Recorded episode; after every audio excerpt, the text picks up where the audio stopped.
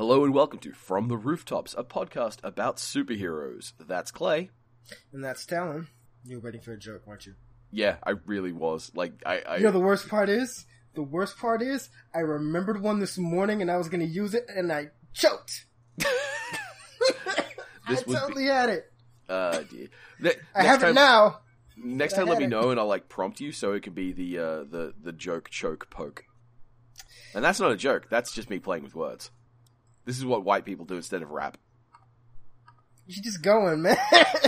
I'm just letting you run with all of that shit. But yes, that's Clay. And hey, that's Hawkeye. And, fuck it. And I'm the Richie Rich Avenger, Talon Lee. So, this week we'd like to talk about the military and the police, otherwise known in our shorthand as the Authority. Not that book, but the Authority. Not the Authority. The Authority is a different thing. The Authority is a different kind of fascism. The authorities. Yeah. The people they call when your party's too loud. Yeah. Or you're chucking cars at people. Yeah.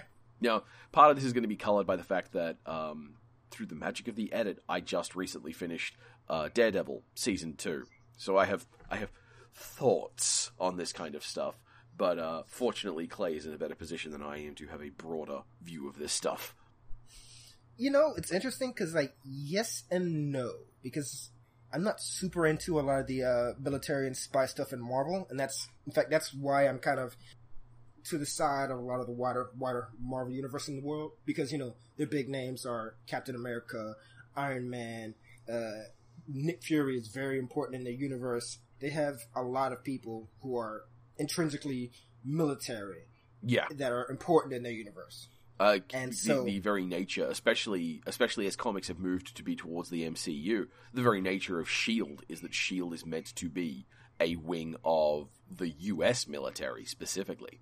As opposed to, previously was a UN organization, way back in the day, but back before Nick Fury looked like Samuel L. Jackson, and back when he looked like David Hasselhoff.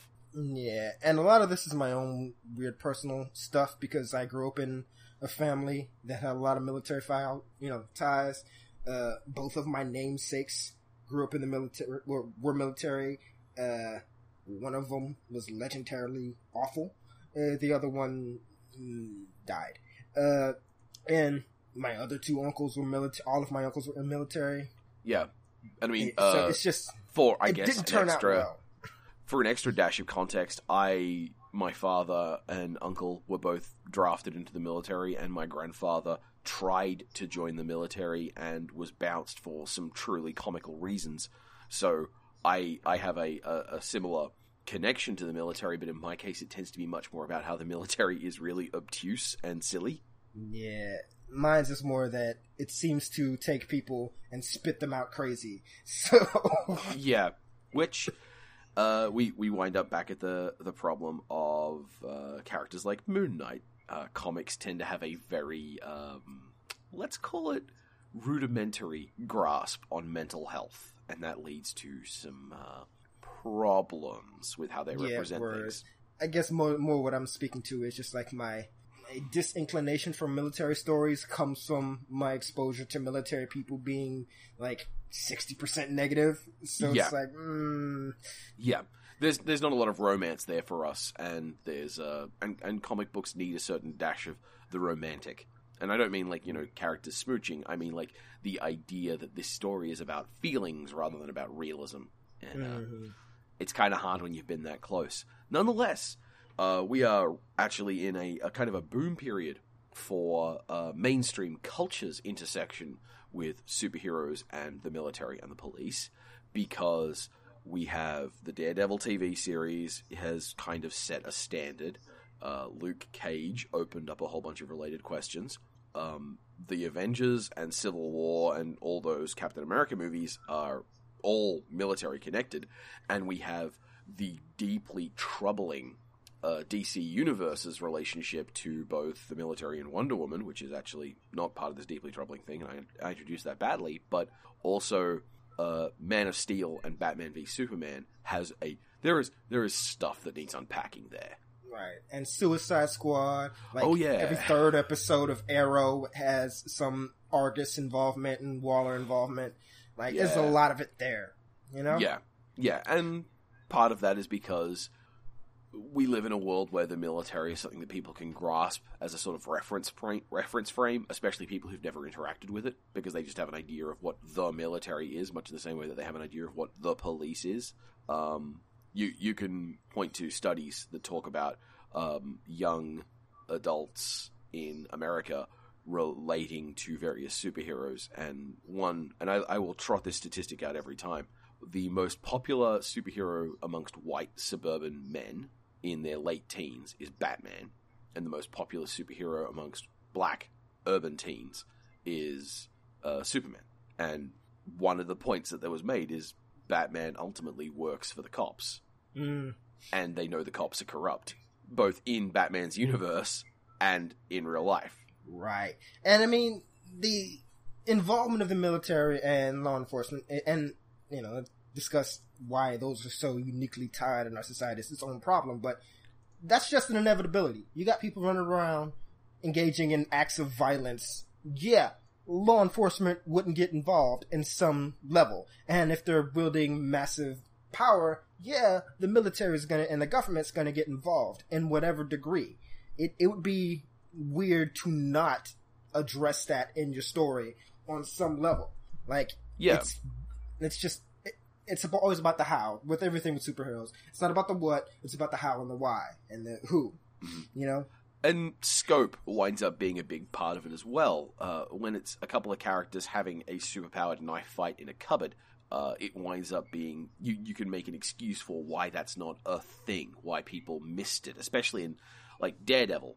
Daredevil's a great example, because Daredevil has, like, it has crime that is so dense in an area that the police just can't actually get involved with all of it. They can't solve all of it. It just doesn't work. But in when you have characters like Tony Stark, and Tony Stark is interfacing, like, the very first time you see Tony Stark flying, it's almost always he does something that gets the attention of the military. Like, he does a flyby on some fighter jets. Like, that's a thing that they traditionally did. Mm. And it's interesting. I'm gonna make a weird connection here, but for those of you who've ever played the game, Def Jam Vendetta: Fight for New York. Okay, yeah, so I'm holding on. What? Okay, there's a moment. This is a sequel, so it begins at the end of the last game, where the big, like, kingpin mob boss is being arrested, and the player character, crash into the car, taking them away, and you take him back to his hideout. They're like, I want to be in the gang, and he says, okay, we're gonna do all this crime, but we cannot use guns. This is the justification for it being a fighting game, of course, but the thing he says is, that'll bring down police attention. If we're just beating the shit out of each other in basements, it's fine. So we do this Fight Club shit, and that's how we gain power. And so that's a justification for not getting busted. By the same token, you know, Daredevil has all these big, extensive fistfights, and so that's why we don't directly interact with the cops as Daredevil much, because ain't nobody getting shot, you know? Yeah. And indeed, they make a point of this in Arrow, where just as a point of, as I understand hospital policy in the United States, if someone comes in with a gunshot, it's standard procedure to inform the police. In Arrow, they note that eventually getting shot with an arrow winds up getting the same rules in Star City. Mm-hmm. Yeah, every GSW, there's cops. And a lot of times they're in the room, sitting to the side, you know, in a bunny suit and a mask and what have you, just to be there, depending on the context. But there's always cops. Anytime somebody gets shot. But yeah, we talk, and there's weird conversations, and I found myself occasionally coming down, like, on the sides of characters I would normally come against. Like, when people talk about, you know, they do it in the fiction a lot because that's a problem for them to deal with. But people outside in real world will do this too.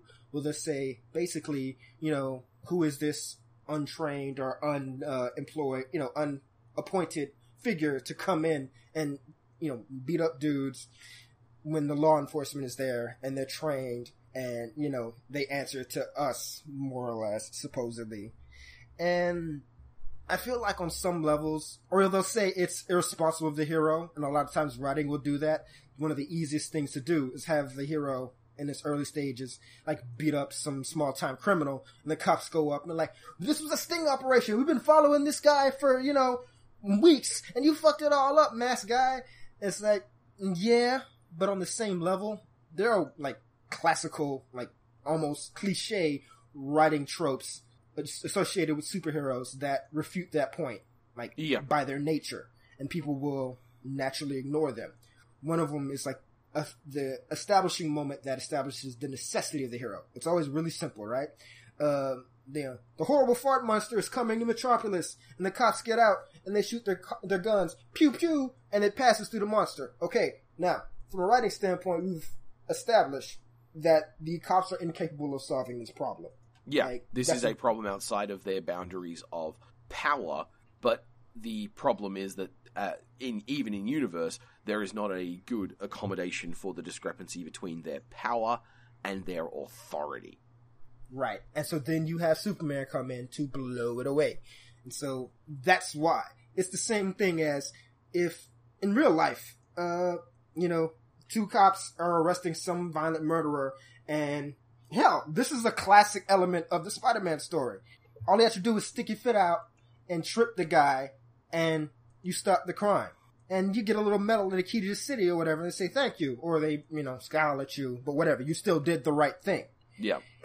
In that same context, like I said before, it's the least you can do as a superhero. So, writing, you always show the car chase with them leaving the cops in the dust to establish the necessity, to disperse that question of, well, who is the hero to do this? Well, he's the only one who can in that scenario, right there. This also gets complicated slightly by, I think Luke Cage is the one that's most recently been stirring up this whole point, which is superheroes are often more connected to their community than the police in that area are, which is what, like, Batman stories almost all come from the genesis point of the police are corrupt. The same thing's true of Daredevil stories. Like, anytime you get a character who is on a level where the police could solve the problem, the issue becomes the police won't solve the problem. There was a good thing that used to be said a lot in Nightwing books, where he would say, here's the difference between Gotham and Bloodhaven. In Gotham, the corruption comes up from the bottom, right? The crime comes up from the bottom. In Bloodhaven, it comes down from the top.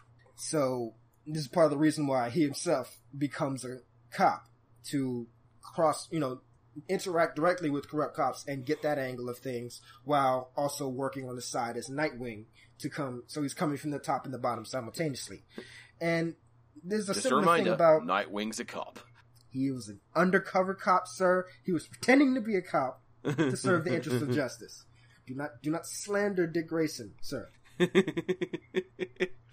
But yeah, the funny thing is, in context, like, one of the big fundamental questions of the superhero narrative is, who are you to have this power? Like, the superhero narrative flows out of a place of fantasy, of I wish someone had the power to make this kind of choice or take care of this kind of problem. That's kind of Superman's thing. Like, it's almost Superman's job to be the person who has the moral authority, because he's just that good of a person, and his power backs up his moral authority.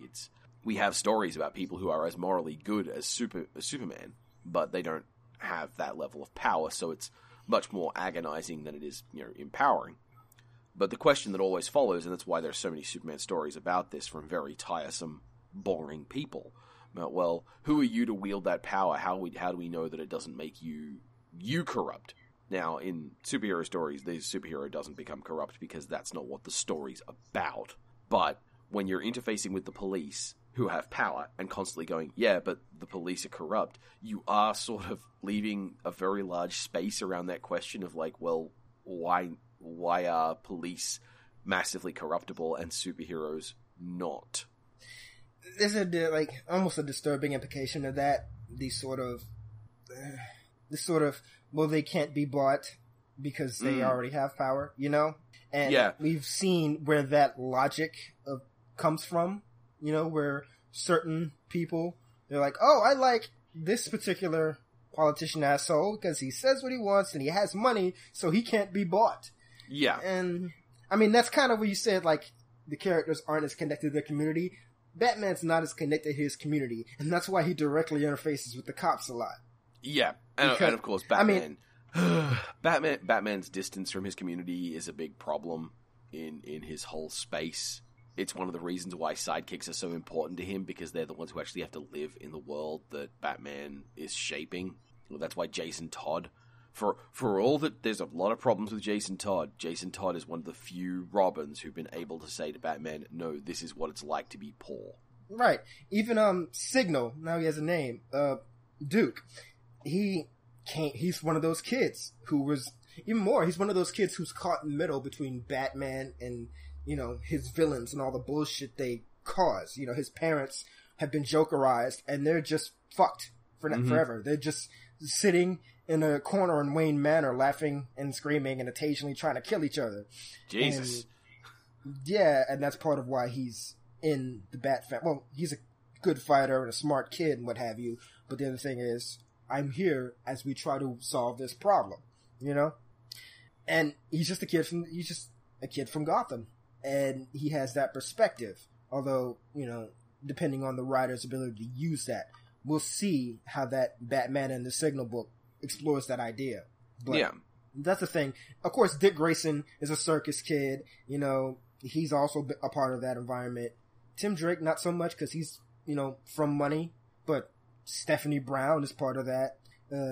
Cassandra Cain is definitely part of the people who without Batman's infrastructure have to deal with the worst of the other infrastructure.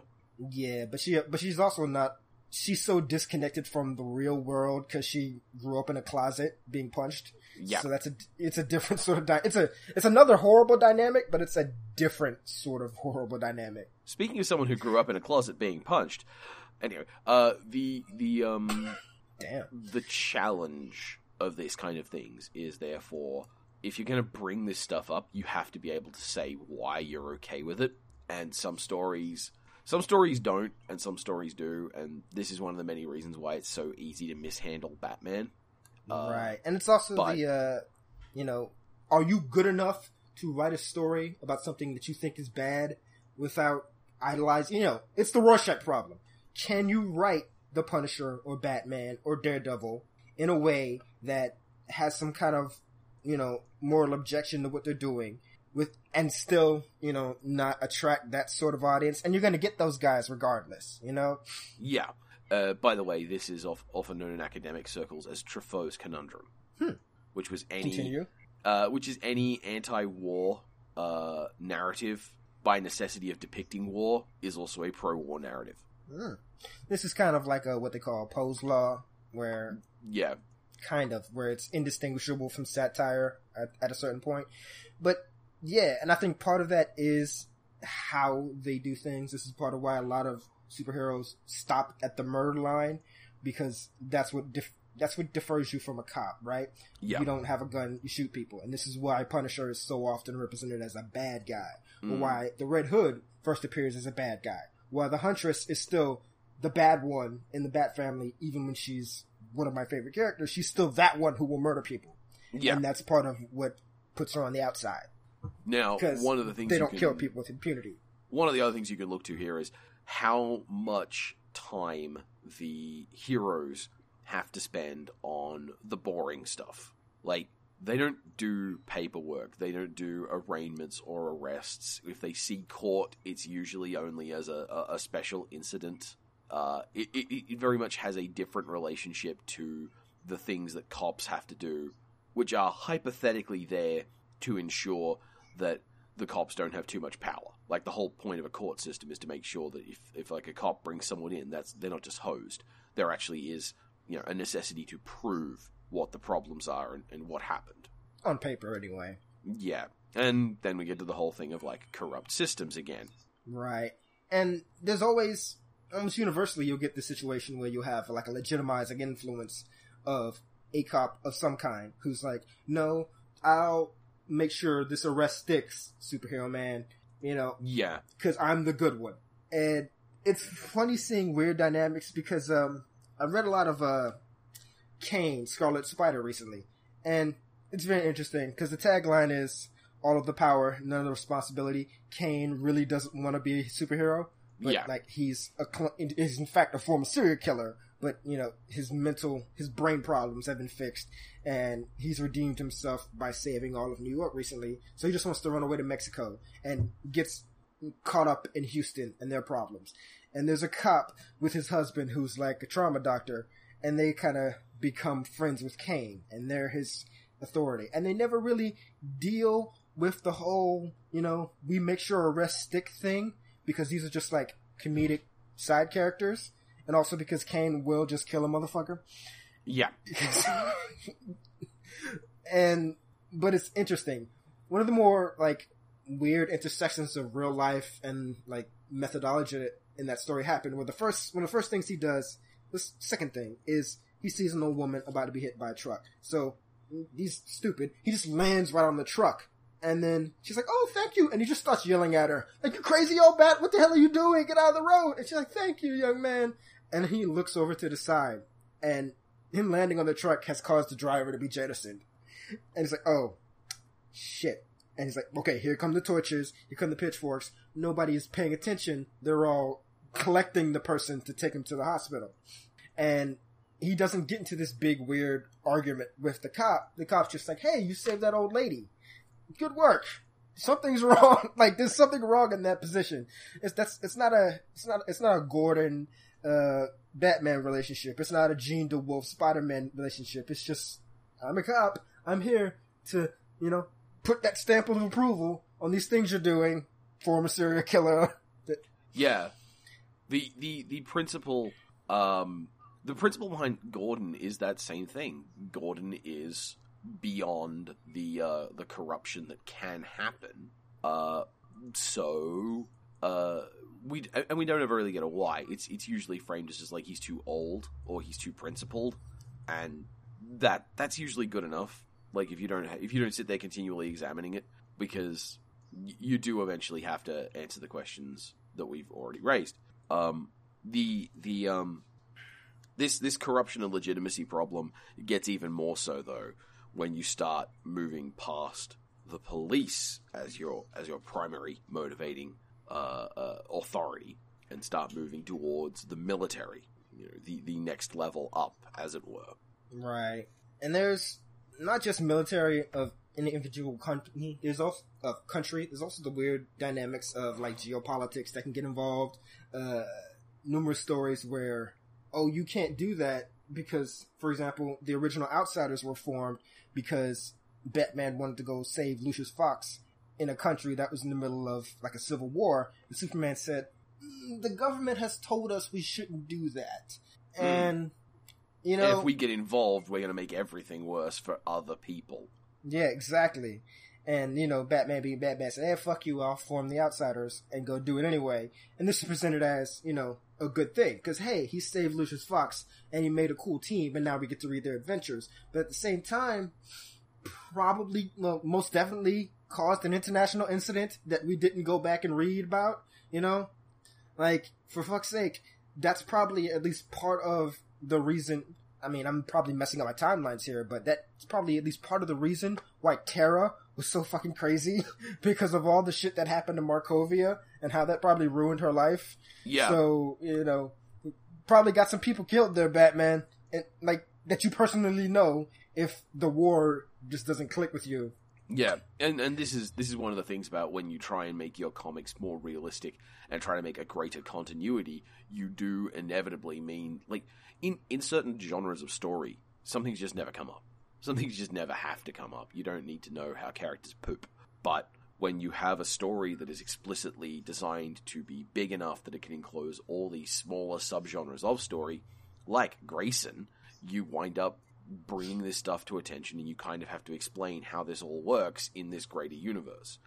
Oh, well, yeah, the thing about Grayson is it does bring up this weird sort of issue about how everything has to be tied to the military and to law enforcement, what have you, because, you know, one of the coolest things about him was that he struck out on his own path and did his own thing, and was fighting street-level crime in this city that was somehow even grittier than Gotham. In many ways, it was more like a Daredevil story than a Batman story. And so the involvement of the military made it much more awkward. And of course, he wasn't Nightwing anymore. He was a spy. It was basically a Nick Fury story at that point.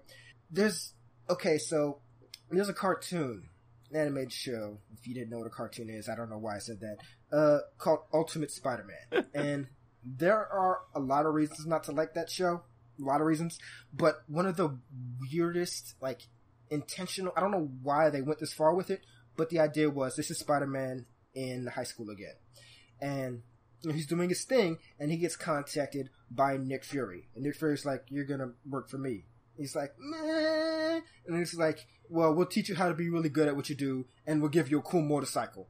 And so then he becomes an agent of S.H.I.E.L.D. And then they give him a team.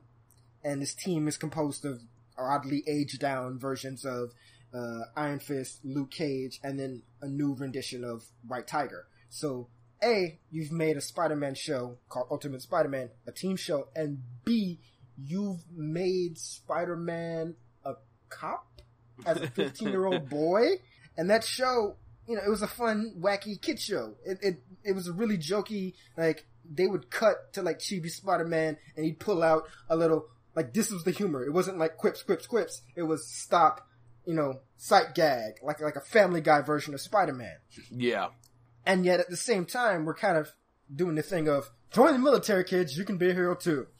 Which runs into this similar thing, which is the part of the problem with the superhero is the superhero doesn't actually fulfill the role of the cop. If you look at what Spider-Man does and break it up over the course of a day, he does stuff that you would normally turn to private investigators for, because it's most of the time doesn't mean anything, stuff that you would turn to surveillance companies for, and also the fire department. The police don't run around with fucking ladders. Right, there's a breakdown there, because, again, we said earlier, we always show the moment where the cops can't catch the bad guy, then the superhero swoops in. At least if you're good, you do that. Yeah, and that's also part of it where the narrative of how... law enforcement and the military interact with problems, right? They'll be way more preemptive, right? They'll go out and hunt down, as cops. They'll solve problems before they happen, or so they'll say. Or they'll allow problems to happen. They'll do investigations, this, that, and the third. More often than not, more than 90% of the time, a superhero is always jumping into the middle of an event that's happening right now.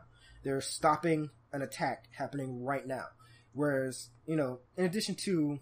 investigations and long-term things and, homicide investigations, cops will also do things like stop graffiti, issue parking tickets, do things like that. And that's probably way more... And in hypothetical societies, things like helping connect people to stuff they need in places where the police are not massively overstrained by, budget cuts and nonsense. You can wind up with scenarios where the police are doing things like... guiding around Meals on Wheels stuff. I mean, even just the fact that they're, as an arm of the government, they're frequently employed to manage people when there's large amounts of people in any particular place, Yeah. Protest events, stuff like... Spider-Man's not fucking overseeing a parade. Yeah. Ever, And if he was, it would be a waste of your Superman. Sorry, of your Spider-Man. Even just, the way the military interacts, they do a lot of similar things, where they'll go to some other country and solve some other problem. And that's not a thing a superhero should or would do under most situations, even though there's always that thing of, well, why doesn't Superman just go over to this war-torn country and beat up their dictator? And that would be awesome, but at the same time, a lot of times it's bad when the military does it. The end result is bad. Thunderbolts touched on this once, very, very briefly, with Citizen V, who... I guess spoilers for a 15-year-old comic at this point, but Citizen V at one point topples the leader of a foreign nation who were the new Citizen V, who's a good person, topples the leader of a foreign nation who was running a small banana republic style situation, and then immediately gets stuck because she can't just go, all right, I beat up your dictator, I'm out, because suddenly the entire government is reliant on this one strong figure who solved everything. Oh yeah. There's that great story. It's a graphic novel, and it's also an animated movie you can pitch up called Superman versus the Elite, or also called What's So Funny About Truth, Justice in the American Way, where you have Superman, and he's the ideal, you know, he's the big, strong guy, he does the right thing, he doesn't kill anybody, he's a nice guy. And then you have these very 90s crew of dudes who's like, they kill the shit out of people, they do whatever. They're the authority. You could say they're the authority. Yeah, and they go, and Manchester Black just blows up this, you know, tin-pot dictator's head, and everybody cheers for him. Yeah, you did it! And it goes how you expect, but whatever, they're still claiming to be heroes, be awesome.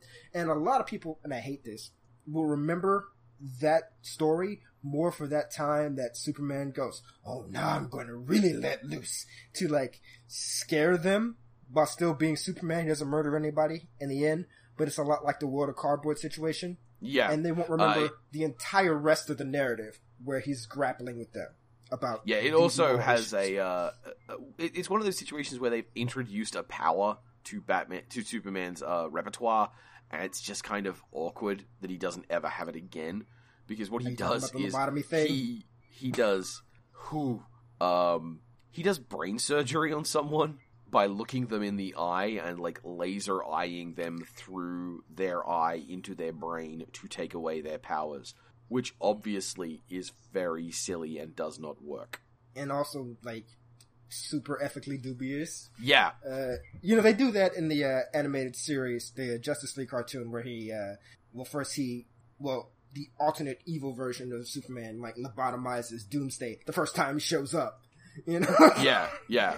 And then they're like, I did it! And everybody's like, yay, Superman! Yeah. Of course, Doomsday comes back later, because that's how Doomsday works. And that's how comics work. And I think there's a place for, you know, superheroes who are an arm of the military, like, you know, or superhero figures, like Captain America, or an arms of the law enforcement, like Jim Gordon and Super Heavy, or the Guardian, things like that. It's the same as switching from magic to science. It's terrible when a character who wasn't that gets that, like, stapled to them, and it makes everything about that character's context uncomfortable. I mean, you have if you look back at a lot of these 1960s characters, the military was a very strong part of almost all of their, if not actual existence, origin stories. Like, Iron Man was made as a response to Vietnam, and the whole, and don't go back and read the very first Iron Man story, because it's super uncomfortable and really racist. But I mean, and every Golden Age character, like, has this or that story where they go and they fight in World War II. That's just everybody. Yeah. There's pictures of, you know, Batman storming the trenches with a machine gun. Yeah, there is this fundamental imposition on our culture by war and the police. The most characters from the Golden Age had in some way some experience with the military or some relationship to the war, including flat out being propaganda. And you have characters, especially characters who were very prominent during the 90s, where trust of the police was very much at an all-time low, and fear of crime was at a very high rate. You had a lot of characters who stepped up to become superheroes or were rebooted at that point because, well, the police are useless. Clearly, we need unappointed vigilantes running around the streets kicking the shit out of people. But gangs are bad. Oh, see, again, well, you know, it's only bad if you're possessed of certain attributes, right? NRA and militias are, you know, applications of First Amendment rights. But them Huey Newton guys, we need to create a new department to get rid of those dudes, and then maybe gangs will show up. And oops, well, I guess we'll have to get them too. And oops, now they're selling drugs. Yeah, there's a lot. Racism is what I'm getting at, people. Yeah, there's a lot of racism going on there. And worse, it's the kind of racism that's really easy for the people in the privileged, protected class of that racism to be able to say, like, there is a entirely coherent, explicable excuse for all of that stuff that it makes satisfying sense to the people it benefits, that doesn't say, we're scared of them because they're black. And that's part of the problem. They're in a gang, you know? Yeah. And the worst part about that is that is like a feedback loop, because once you start doing that to the gangs, then the gangs become violent. And then, yeah, now everybody hates them. Now the kids in the hood are afraid of them because they sell drugs and they shoot people, because that's where they are now. Yeah. That's not where they started, but that's where they are now, and that's where they're going to be forever now. And it's that weird thing. It's why I always say I love the Blood Syndicate, where they say, you know what, how about fuck it? You blew us up on this island? This is ours now. We all have superpowers. What? This is, we do this. Now, here's Tech Nine. He shoots the shit out of people. He's the cop. Now, connected to this, we have the glorification of the military as a moral legitimizing force, which is a big, weird thing going on right now. In the best example I can give for this recently is in Man of Steel and Daredevil Season 2, the TV series and the movie. And these aren't the comics, but they are still very good examples of a sort of a presentation, because when the comics are written, a comic can have a lot of space for ideas to get handed around, different authors take it on in different ways. It's effectively a slower discussion than a movie, whereas a movie has 90 minutes to make its point, and anything in the movie that doesn't make that point is probably best cut, which means that movies tend to be a really good kind of concentrated shot of a character's themes and morality and ideology. When they adapt the character properly, obviously. Oh, yeah, yeah. Sometimes they just heck it up, and I think that they did heck it up in the case of Man of Steel, but it's actually not important to how well they did with Superman, because in Man of Steel, every time someone points out that Superman is probably good, when everyone's responding to this gigantically powerful, terrifying superhuman, it's an arm of the military who's making that comment. Now, we, the audience, are primed to know that Superman's a good guy, that in this movie, Superman will be the hero, and we're meant to cheer for Superman. It's named after him and everything. But in universe, that means that whenever a general is like, oh, it's Superman, or thank goodness it's Superman, or I think we should trust Superman, that is effectively tying our existing moral bias towards Superman to the military. And it's almost universal in that movie that people who praise or accept Superman are military. And not everyone in the military likes him, but any time he is praised, it comes from a locus of military power, which is to say the storyteller was trying to use like the pre-existing moral authority of the military to tell us that, look, Superman is a good person, which is all kinds of messed up. It's this weird thing, right? Because, as we said before, it's inevitable that law enforcement and the military will have some degree of involvement in a superhero event or person or just anything. And there's this other disgusting propaganda thing where, and this is the intersection where like budget and movies and stuff come, where military will let you use all their shit so long as you don't display them as negative in any light. Yeah. Right? So when you have big level things in movies, and you would reasonably have tanks and SWAT helicopters and all kinds of shit that nobody can actually afford, you go to U.S. military and they're like, oh yeah, we'll let you have SWAT helicopters. Hell, we'll even send some Marines to stand around and be extras for free. Yeah, which, by the way, that's your tax dollars at work. Like, you are paying for that. Right, right. But you can't talk about any moral dubiousness about the government or the military.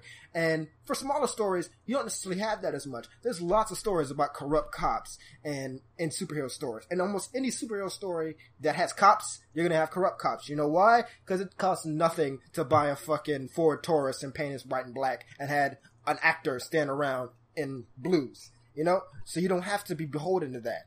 And that's one of those effects that the overprominence in movies has, because we have lots of characters in superhero comics that deal with this.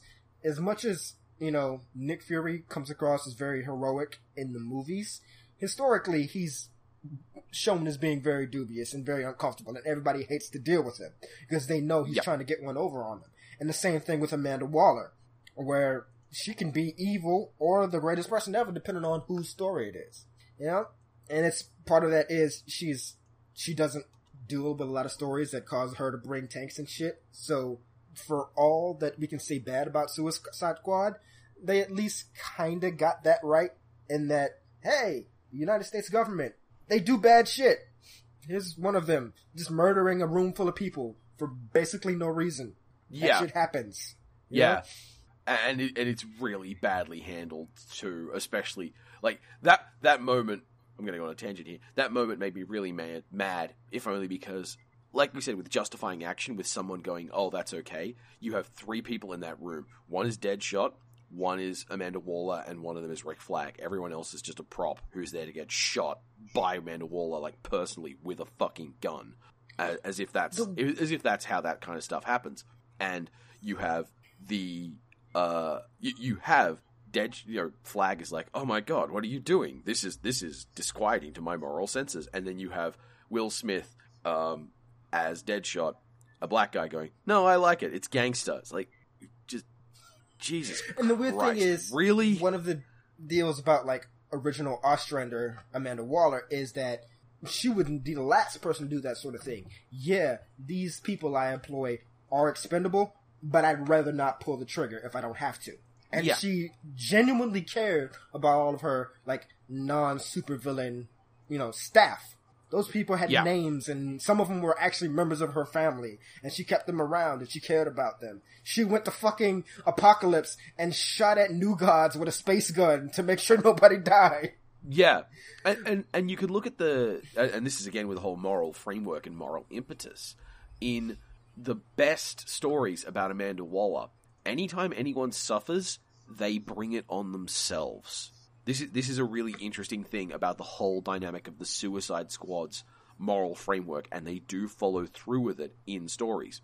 Characters in Suicide Squad are given a deal, which is you can escape your current punishment if you are willing to follow these rules. And these rules are honestly super permissive. These rules are very, very doable. And all you have to do is basically treat it like a job.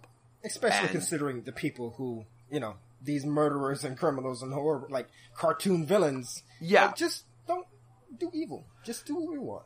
Which means that these characters almost always suffer and die because of their own failings morally. They make choices that are bad, and they are punished for them.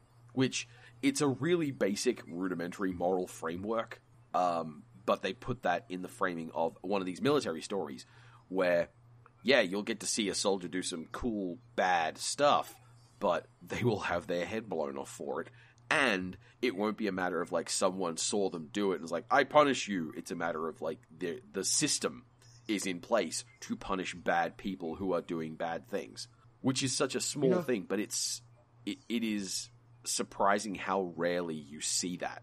In the context of, like, the military-industrial complex in movies, when I'm thinking about it, which movies showed, say, the military being evil, and in the context of superheroes, it's an interesting thing about the Hulk, because we think about the Ang Lee Hulk movie, right? And that movie had a lot of military hardware, and so that means the government was involved. And the real villain of that story ultimately ended up being Nick Nolte. I guess the Absorbing Man, or maybe the Living Laser. I'm not sure what he was supposed to be, but he ended up being the Hulk's villain, right? The Nick Nolte. Compare that to the Edward Norton Hulk, which had maybe some APCs, which you can get from, lots of places. Mm-hmm. The villain of that story was a soldier. Abomination, Emil Blonsky, got jacked full of super soldier serum and became a villain. Thunderbolt Ross was just the bad guy. They didn't use a lot of tanks and helicopters that I remember. They kicked him out of one, and the weird politics of that show up because the military is a villain in like 2/3 of any Hulk story. Yeah. Well, this is another of those interesting questions, which is in the context of Hulk stories, the military are almost one of the only forces that can be shown opposing the Hulk, who is often the framing of a Hulk story is the Hulk will be okay if you can leave the Hulk alone, but because of what the Hulk is, there is a moral failing in leaving him alone. Yeah. Like, and any society with common sense would want to hunt down the Hulk. It's again, that's part of what makes him like a science monster and almost like a horror movie character, because it's that weird dichotomy. And of course you still have that moral dubiousness that you don't get in a Captain America. Well, you used to not get in a Captain America story. Although there's plenty of stories of him saying... It really means that if you're going to write a story about the Hulk, you kind of have to accept that part of your story is going to be about him not being liked. It's like fundamental to the character that he is going to be unpopular, because that's part of what you signed on for. There is a legitimate problem with the Hulk that really needs military level opposition. Yeah, and I think the other half of that too is you're going to have to deal with, in some ways it can deal with the power metaphor better than certain other stories, because you have, you know, Thunderbolt Ross, and he's an asshole and kind of a monster. He's literally a monster now. He's Red Hulk.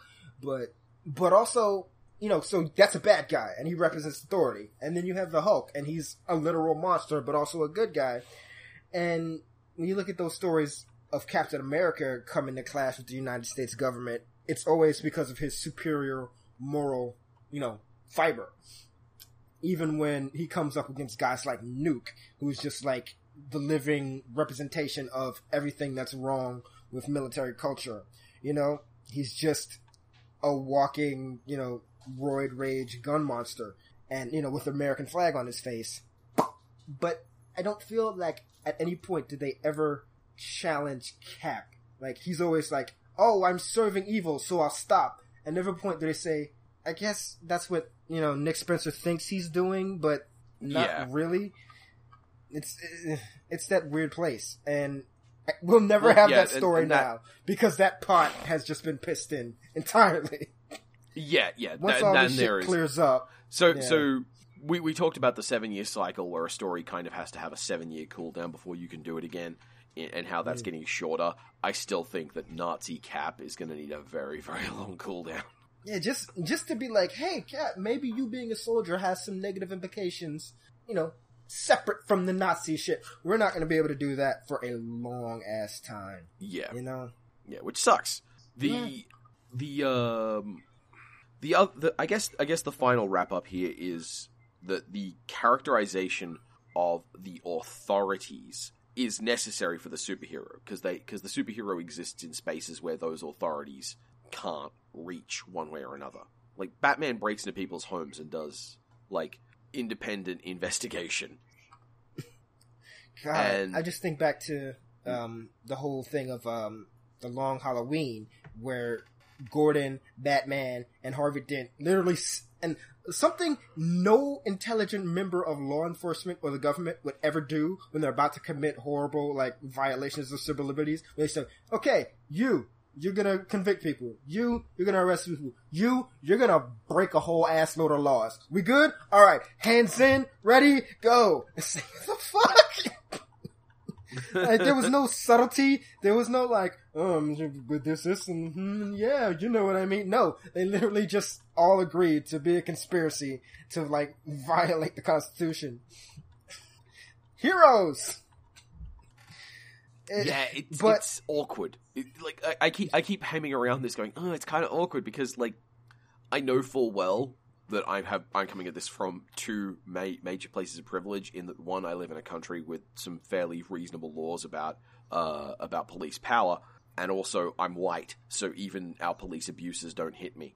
So obviously I have a very different perspective on police, because, like, you know, I don't mind traffic cops. I don't mind the existence of traffic cops.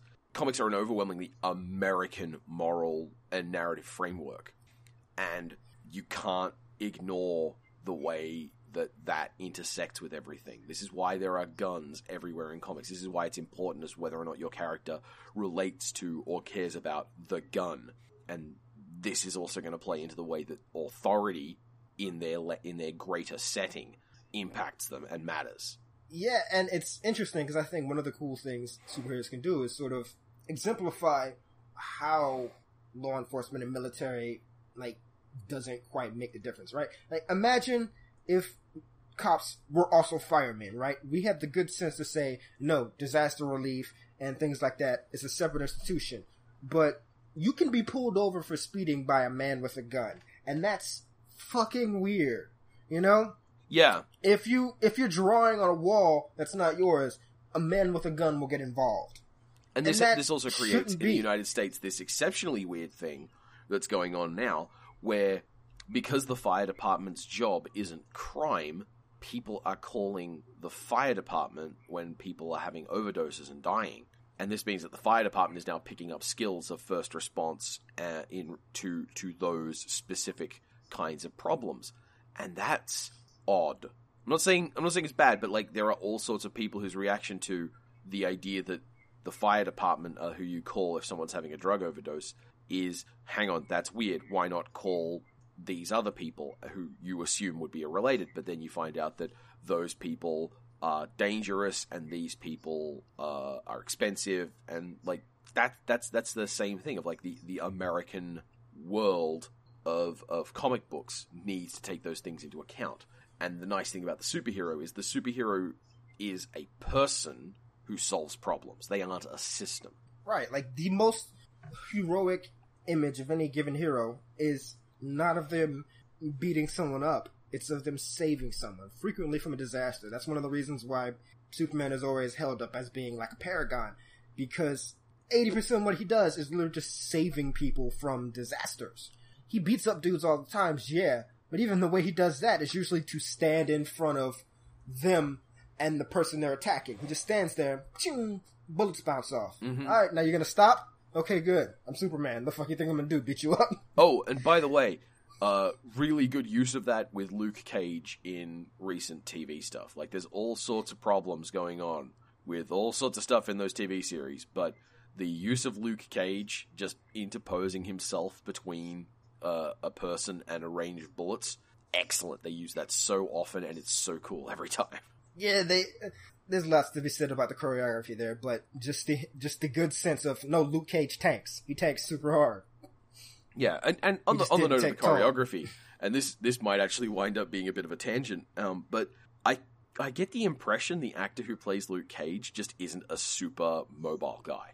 Like, not he's not athletic, he's clearly very athletic, but if they asked him to get from point A to point B, his procession would be on foot. He wouldn't be, like, throwing himself or leaping or arcing or rolling, or if he does, it would look weird. Like, he's not comfortable with that. So I also think there's this weird place where, like, again, a lot of these guys need to watch more anime, just off top, and play more video games. Because there's a lot of, like, I'm big and tough and indestructible moves you can do that he doesn't. I don't see a lot of, like, shoulder charges and, like, ground pounds, and obviously they want to give ground pounds to Iron Fist and Jessica to make them useful.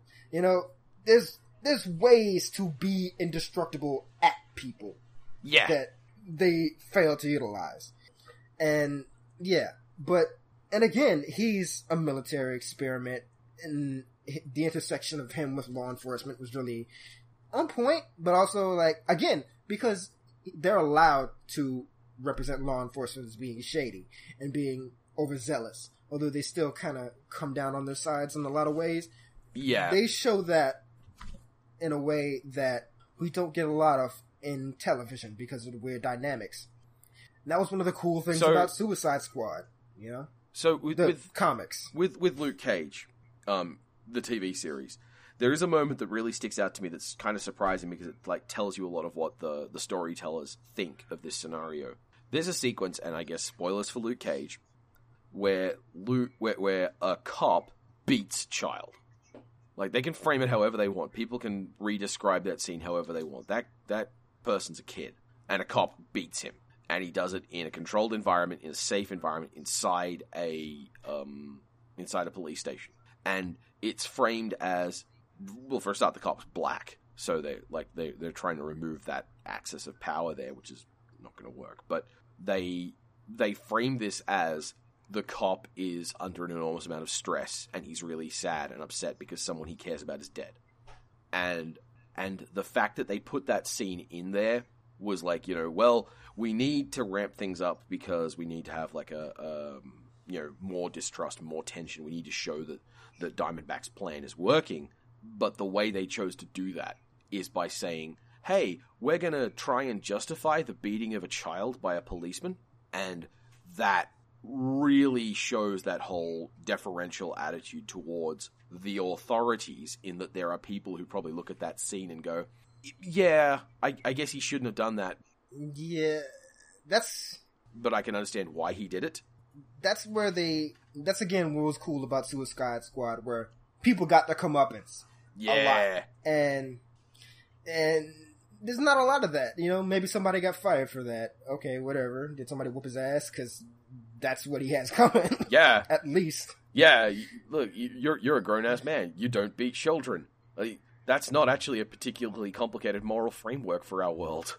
Yeah, but, you know... We gotta, again, that's our culture. And so everything is, oh, well, that's a complicated problem. Some of these aren't complicated problems. You're just deciding that they are. And now, in the context of Suicide Squad, the movie, like, the movie is a, like, I have anger about the movie. I'm very mad about the movie. But when I talk about, like, framing and schema and, like, how it positions it, the real thing about Suicide Squad, the movie, like, the whole reason that movie exists is because they said, under what excuse can we have these terrible people presented as being acceptable? And the moral framework they could find is, well, if they work for the military, it's okay.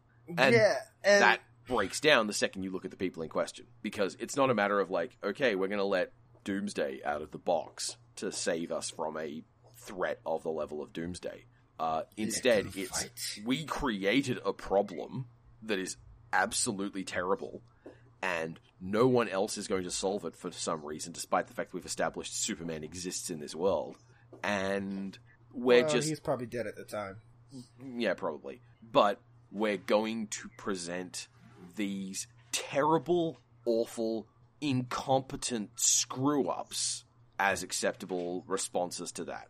And that's part of the problem with a lot of this militarism and use of the authorities, in that it almost always comes down to, it's okay, we needed to do this, it's an acceptable, bad thing. Like, we should be okay with this. That was one of the things that was intriguing about the original comics is, A, they never said, hey, there were good guys on the Suicide Squad, and then there were all the bad guys, and they never stopped being bad. Yeah. You know? There was no redeeming moments for Captain Boomerang. We just laughed at his suffering. You know, Deadshot stayed crazy. You know, the good ones were Bronze Tiger, Rick Flag, and Nightshade, and Nemesis. The rest of them? Nah. And we blow them up every once in a while. And that's how that works. Yeah, you know, it wasn't...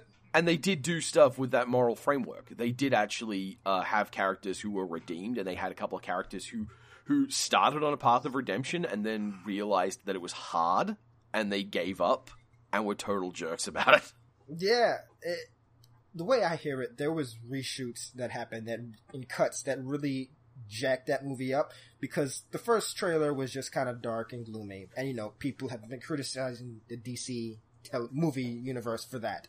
So then the next trailer comes out, it's all poppy and exciting, and people really click to that, so they're like, oh no, we have to make the movie like that trailer.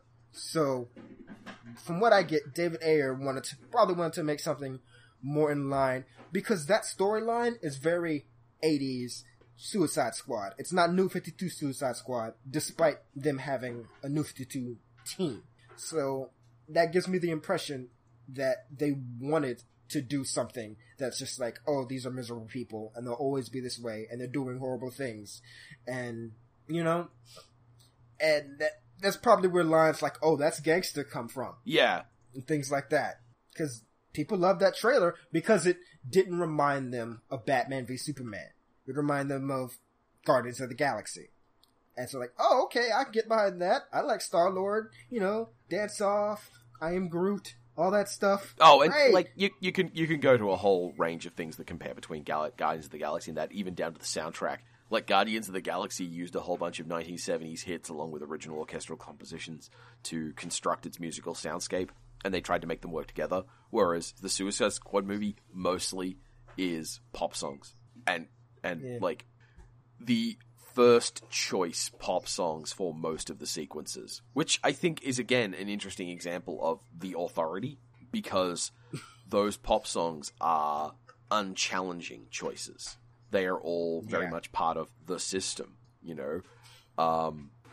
This is going to be the last time I try and... I'm going to try and limit myself to just this last bit of rage here. But Captain Boomerang gets introduced. Everyone, when they get introduced with a sting from a song, right? What do they introduce Captain Boomerang with? Oh, God, if you haven't seen it, can you guess? Yeah. Okay. Land Down Under? No. Dirty Deeds Done Dirt Cheap. Ah, yes. You know. Because he's Australian. And he does dirty deeds.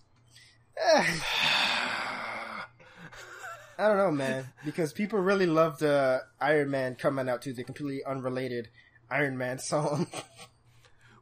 That one at least works because he said, I am Iron Man, and then it smash cuts to, I am Iron Man, the opening lines of a song. And in-universe, that's a song that Tony Stark likes. They show Tony Stark playing with muscle cars and listening to 70s and 80s heavy metal. It works for me. Like, don't get me wrong, yeah. I still love the fact that, oh look, billionaire private schoolboy happens to like the pop culture of poor people. Yeah, you're really working class there, man. Nicely job. But in the case of Dirty Deeds Done Dirt Cheap, Dirty Deeds Done Dirt Cheap is not the kind of thing that you do, that you sing along to, if you're robbing diamond vaults. That's not a dirty deed done dirt cheap. That's a high-value heist. That's some Ocean's 11 bullshit. You should at least shave and wear a nice shirt when you do that. Yeah. And then you get to the whole thing of, like, he doesn't do anything dirt cheap, and you know, I'm so mad about that movie. I've got to stop. But the point is that choice of song, if they had chosen any other better song for that character, it would risk being missed. And that's the whole reason we use the military and the police in this way in stories, because they are the most obvious symbols for someone should do something. And when they fail, that's the way we can signal to the reader, but they can't. Right. And it's so weird to feel like you're, like, trapped in this situation because of the nature of everything. You know, again, comics can just go buck fucking wild, because it doesn't cost more to draw a tank. Well, it might. I'm talking out my ass. But it doesn't cost more to draw a tank than it does to draw a car. So you can do whatever. And you can play with those games. But even still, because of the decades of this type of narrative, people do it without even thinking it. They'll write these stories that are deferential like this and think they're being challenging, you know? I do think that they felt in Nolan movies that they were being challenging when they have Lucius Fox ask the questions about surveillance, you know, but he did the thing and he succeeded. So you're saying we should do the thing. Yeah. You know, like I have this opinion about, some of this stuff. And in fact, Daredevil season 2 is a great example of it, which is it's a story that knows what it has to put in it. It knows what it needs in there for other reasons, but it doesn't know what it's about. Mm. It doesn't know it's like the story's principle. It doesn't have any ideas. It's about setting up the defenders. That's the... Yeah. But there is that whole military conspiracy aspect in season 2 that hits on some good points. And again, they didn't need to use any tanks or have any real soldiers, so they could be like, hey, yeah, the military just ruined this guy's life for pretty much no reason, and it's terrible. It's just awful, and now he's a supervillain. Same with the police. There you go. Yeah. You know, and I think when you talk about Luke Cage trying, you know, to defer to the police, that's... This is me. But I think at some point somebody came to Cheo Hadari Hoker, the guy who wrote it, and was like, all right, you're being too black. You gotta break that. Fuck off. Like, nobody came to... I think that's what happened. Because when you have Method Man, there's, I don't think it's trying to, you know, be the most revolutionary black thing ever, but I think that was to not scare people, you know? Yeah. Because, like... But I'm trying to think about... have to do that. Do you have a blacker superhero? Can you think of anyone? Black Panther? Black Lightning? Yeah. Damn, it's in the name. Yeah. Now... All the other black verb guys, like Black Goliath, and, okay. More. Someone... Tyrock. Okay, oh, yeah, but someone who's in Marvel. Nah. Black... Yeah, you see, it's not so easy. Yeah, but the thing is, Daredevil didn't have to deal with that, so when they just show fucking, God, what's his name? That actor who was in Conan, who was the soldier. And they show him just being an evil military guy. We just say, fuck it, we're gonna kill him with a hammer, you know? None of that. No, oh, but he was never, nah, Punisher's just gonna go beat that motherfucker to death with a hammer in a shed, and woo!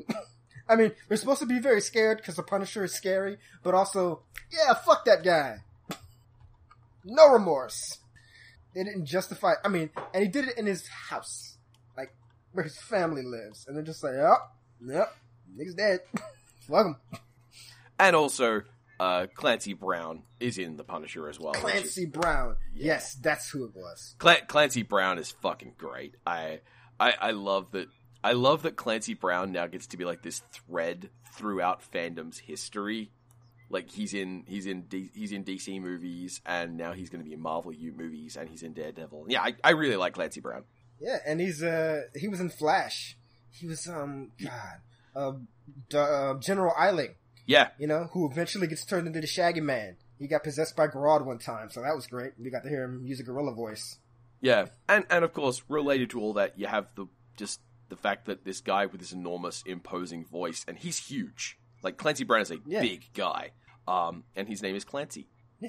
It's amusing to me that he can go from that to playing, like, the really, like, svelte version of Lex Luthor in Justice League, and it works so well because he sounds like a guy who would act like that. So you're like, yeah, I hate this guy immediately. Anytime he sounds happy about something, I'm angry about it. Yeah. Well, this has been great, folks. That's been Hawkeye. And that's been Hawkeye. Fuck. Tune in next time. It backfired! When we talk about Blade. He once dressed as Hawkeye. Does Blade actually have anything to do with the cops beyond not trusting them? Because he's a black guy who goes out at night with a sword. Like, I can't imagine that's a good look. Oh my god, for a while there, because Marvel doesn't know what to do with him, they tried to, like, position him in this place where he's always showing up in, like, intersections of S.H.I.E.L.D. and supernatural shit, but it's dumb and lame. So, like, he folded to the Superhero Registration Act easily, because I guess he's never been surrounded by people with guns before. So when Morbius is just like, hey, it's me, you're gonna kill me, Blade? Yeah, I'm gonna kill you, fuck you, Morbius. And it's like, S.H.I.E.L.D., guys! So?